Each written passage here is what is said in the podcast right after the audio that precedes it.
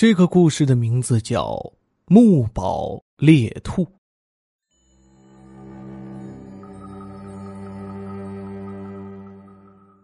木宝是个山里人，他很喜欢做的事情就是等到天黑，带上头灯，扛起猎枪上山打猎去。木宝几乎每晚都会有收获，什么兔子、山鸡之类的都难逃木宝的枪口。有一个夜晚，那晚的夜色并不好，星星和月亮都躲进乌云里去，整个天空黑沉沉的，让人感觉特别压抑。木宝吃过晚饭，他像平常一样带上头灯，扛起猎枪上深山去。木宝来到一片草丛里，他关掉头灯，悄无声息的待着。这里经常有兔子出没，只要略有动静，木宝就准备出手。果然，木宝等了大约十分钟左右的时候，他听到草丛里有了轻微的声音，接着传来细碎的绝食声。以木宝的经验，他知道那是兔子出来啃嫩草发出的声音。木宝不敢惊动兔子，他等兔子吃得津津有味，对外界的警惕度降低的时候，木宝抓住时机，他迅速打开头灯。强烈的灯光里，木宝看到那是一只白色的兔子。眼见那只兔子受到惊吓，蹬腿就要下坡窜去，木宝连忙瞄准兔子就开了一枪。击中了兔子的兔腿，兔子中枪后一个趔趄滚下山坡，木宝连忙追下去。他看到受伤的兔子蹲在一个大石头旁，正当木宝准备再对兔子开第二枪时，兔子拐着一条腿消失在丛林中。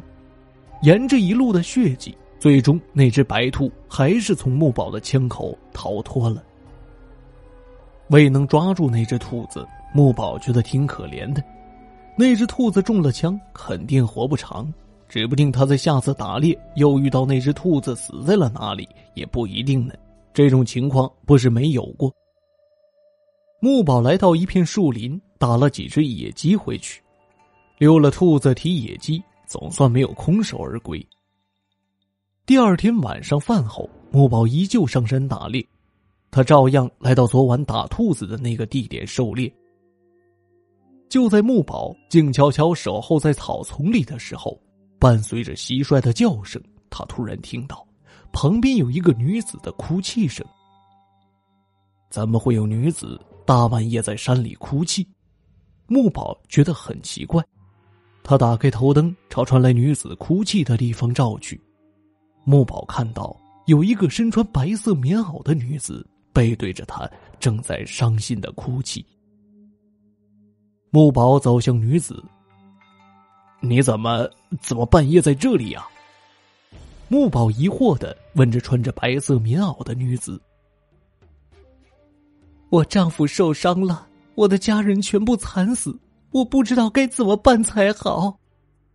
女子对着木宝说，越哭越伤心。怎么会这样啊？木宝觉得女子的遭遇很可怜。你可以送我回家吗？我出来好久了，受伤的丈夫没人照顾，天黑了，我觉得害怕，不敢独自回去。女子边哭边说：“嗯，你家在哪里？你带路，我送你回去。”木宝怜悯之情油然而生，便答应一直背对着他的女子。听到木宝答应送他回去之后，女子停止了哭泣，起身带着木宝走下山坡。穿梭在一片茂密的丛林里。只是让木宝一直觉得奇怪的是，女子至始至终都没有转过身。女子带着木宝来到了一个山洞里，女子停下脚步。这里就是我家，女子说：“你家住在山洞？”木宝不敢置信的点着头灯，照射在山洞。他搞不懂女子怎么会住在一个山洞里。木宝觉得这女子有些怪异，或者说是不正常，与人类稍有不同。你丈夫呢？木宝想起女子说她有一个受伤的丈夫，他在那里。女子指着山洞里的一个角落说：“木宝顺着女子手指的地方看去，他惊住了。只见那个角落有一个用干草铺成的窝，一只受伤的白兔奄奄一息的睡在窝里。他目光黯然的看着木宝和女子，受伤的腿不停流着血，染红了那个窝。木宝想起来了，女子带他来的路线正是昨晚受伤兔子逃走的路线。你杀了我的家人，现在又打伤我的丈夫。女子的话语变得冷起来，她转过身看着木宝。木宝终于看清了那个女子的面孔，她满脸流露着忧伤，她的嘴角格外显眼。这女子竟然是一个兔子的化身。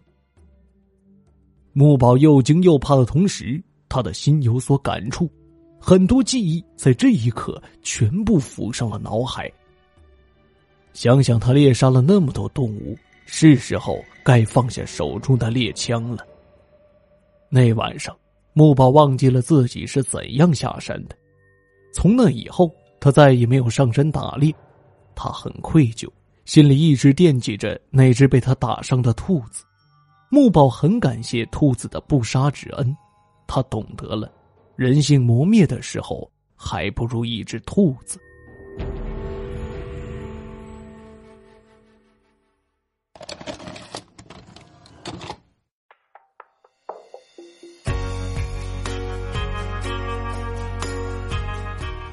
听众朋友，木宝猎兔的故事为您播讲完毕了，感谢您的收听。